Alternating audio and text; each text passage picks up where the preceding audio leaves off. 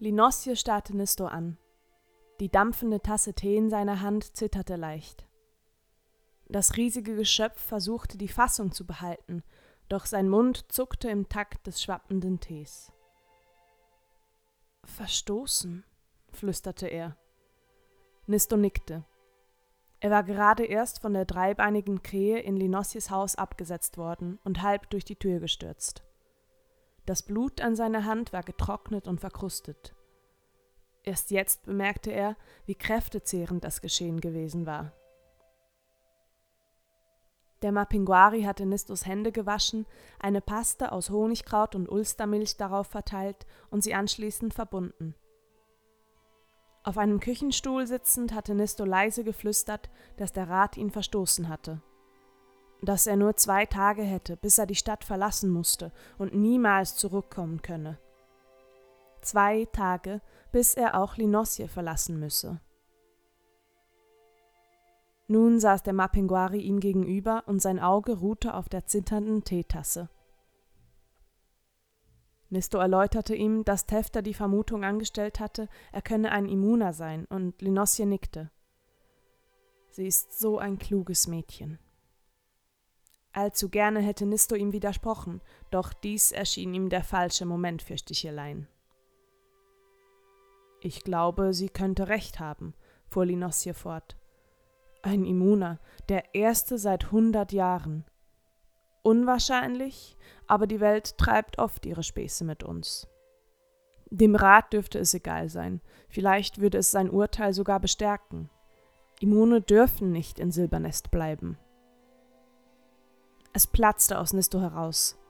Fragst du dich nicht auch manchmal, warum Silbernest ist, wie es ist? Was ist es, das den Frieden wahrt?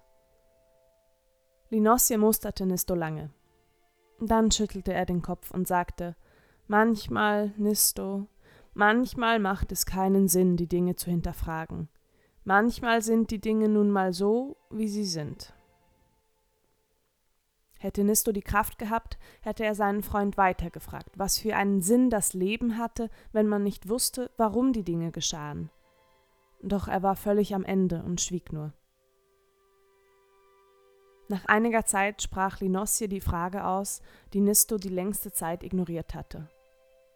Wohin wirst du gehen? Aspandros war gigantisch, ein Kontinent voller Berge, Wälder und Wüsten, umgeben vom verrückten Meer. Man konnte monatelang in eine Himmelsrichtung wandern, ohne die Küste zu erreichen.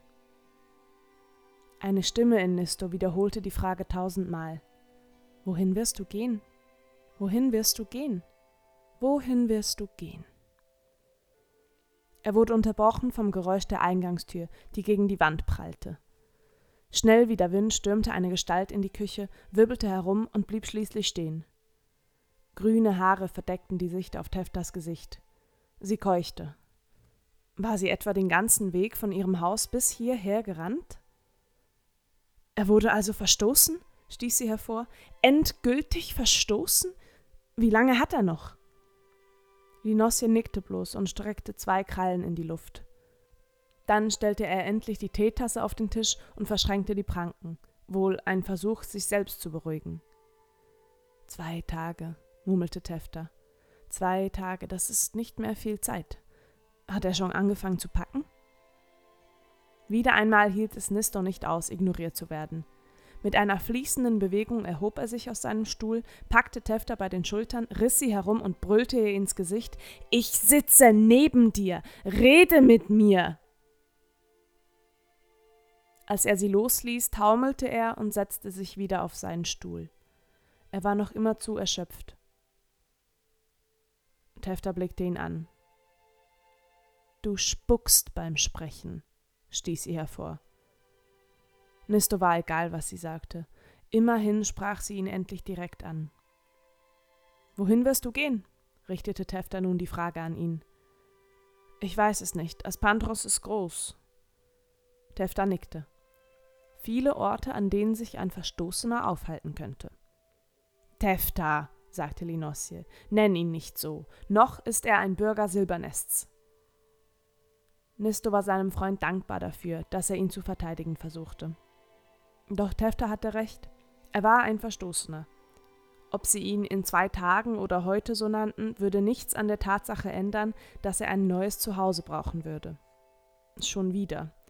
Nun, wo er sich langsam an das verwinkelte Haus von Linosje gewöhnt hatte, an die verrückten Sessel und an die talentierten Pflanzen.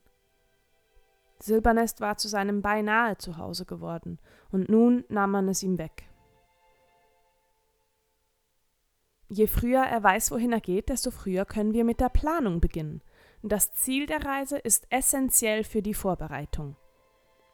Wir? stieß Nisto hervor. Linosje und Tefta warfen sich einen Blick zu. Du hast es ihm noch nicht gesagt? fragte Tefta, und der Mapinguari schüttelte den Kopf. Die Leimoniade seufzte. Wie immer wartest du auf den richtigen Moment, der nie kommen wird, Dummkopf. Linosje wollte schon widersprechen, als Tefta fortfuhr. Wir werden dich begleiten.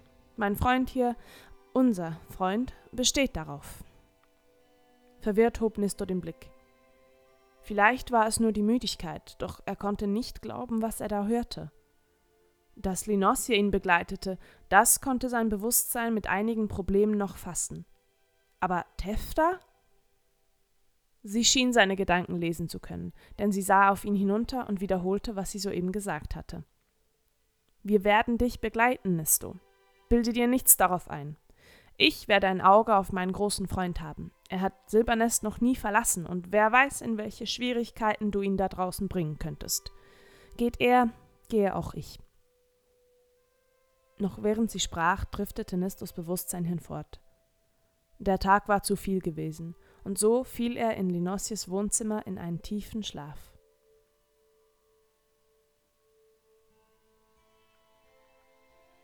Am nächsten Morgen spürte Nisto jedes seiner Körperteile brennen. Sein Körper hatte sich noch nicht völlig von den Strapazen des Vortages erholt, aber sein Geist war wieder klar. Er erinnerte sich an den letzten Abend und ließ ihn Revue passieren. Linosje, wie er seine Hände verband, Tefta, die ins Zimmer wirbelte, wie er sie anschrie und sie ihm erklärte, dass sie ihn begleiten würde. Der letzte Punkt erschien ihm so surreal, dass er es nicht glauben konnte. Langsam setzte er sich im Bett auf und richtete seine Kapuze. Die Bewegung war zur Routine geworden. Dann schwang er stöhnend seine Beine über den Bettrand und ließ die nackten Füße den kalten Boden spüren. Linosje musste ihn in sein Bett getragen haben. Es dauerte eine Weile, bis er Kraft gefasst hatte und aufstehen konnte. Für einen Moment blieb er stehen und sah dem Raum zu, wie er sich drehte, schritt dann aber vorsichtig zur Tür und langsam die Treppe herunter. In der Küche erwartete ihn schon Tefter die grünen Haare achtlos hochgesteckt, die Hände um eine Tasse Kräutertee geschlungen und Linosje, der mit dem Rücken zu Nisto saß. Die beiden unterhielten sich leise. Als Tefta Nisto entdeckte, wie er so die Treppe hinunterschlurfte, nickte sie in seine Richtung und Linosje erhob sich, um seinem Freund zu helfen. Nach einer Tasse stark gezuckertem Tee fühlte sich Nisto bereit, über letzte Nacht zu sprechen. Ihr kommt wirklich mit? fragte er. Tefta seufzte bloß. Ist er immer so schwer von Begriff? Tefta reißt sich zusammen. Der Junge hat eine harte Zeit hinter sich, fuhr Linosje sie an. Danach schwieg die Leimoniade und trank verdrossen ihren Tee. Der Mapinguari wandte sich nun Nisto zu, der noch immer erschöpft am Tisch saß und die letzten Schlückchen Tee in seiner Tasse beobachtete, die hin und her schwappten, wenn er die Tasse drehte. Sein Freund räusperte sich. Nisto, ich weiß, wie aussichtslos dir deine Situation vorkommen mag. Aber ich werde dich begleiten. In der kurzen Zeit, in der du mein Gast warst, bist du zu viel mehr als dem geworden. Du bist mir ein Freund geworden, ein guter sogar. Ich will nicht sagen, dass ich dich wie einen Sohn liebe, aber als Neffen würde ich dich durchgehen lassen. Mit seinem einen Auge zwinkerte der Mapinguari Nisto zu, welcher schmunzeln musste. Egal wohin dein Weg dich führen wird, Tefta und ich werden dich begleiten. Das verspreche ich dir. Tefta fügte hinzu: Eigentlich ist das Wohin nicht so egal, wie du es darstellst, mein Freund. Es ist sogar, um meine gestrigen Worte zu wiederholen, essentiell. Sie betonte jede Silbe des letzten Wortes. Dann blickten sie beide Nisto an und warteten auf eine Antwort auf die lautlos gestellte Frage. Wohin würde er gehen? Wohin würden sie gehen? Nach Hause, antwortete Nisto leise. Wie bitte? fragte Linosje. Nach Hause, wiederholte der Junge unter der Kapuze. Ich gehe nach Hause.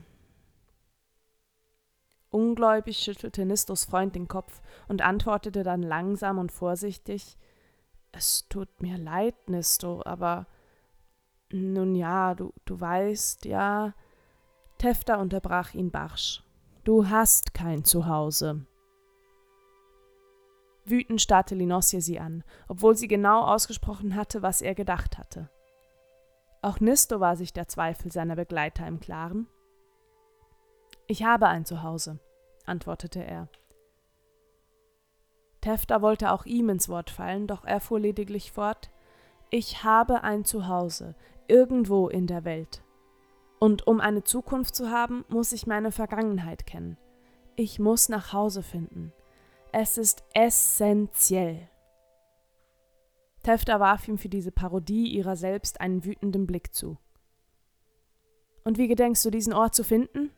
Aspandros ist gigantisch. Wir können nicht einfach umherirren und jedes Wesen, das wir treffen, fragen, ob sie zufällig andere solche Gestalten wie dich getroffen haben, die sich unter Kapuzen verstecken und nichts als Probleme erzeugen.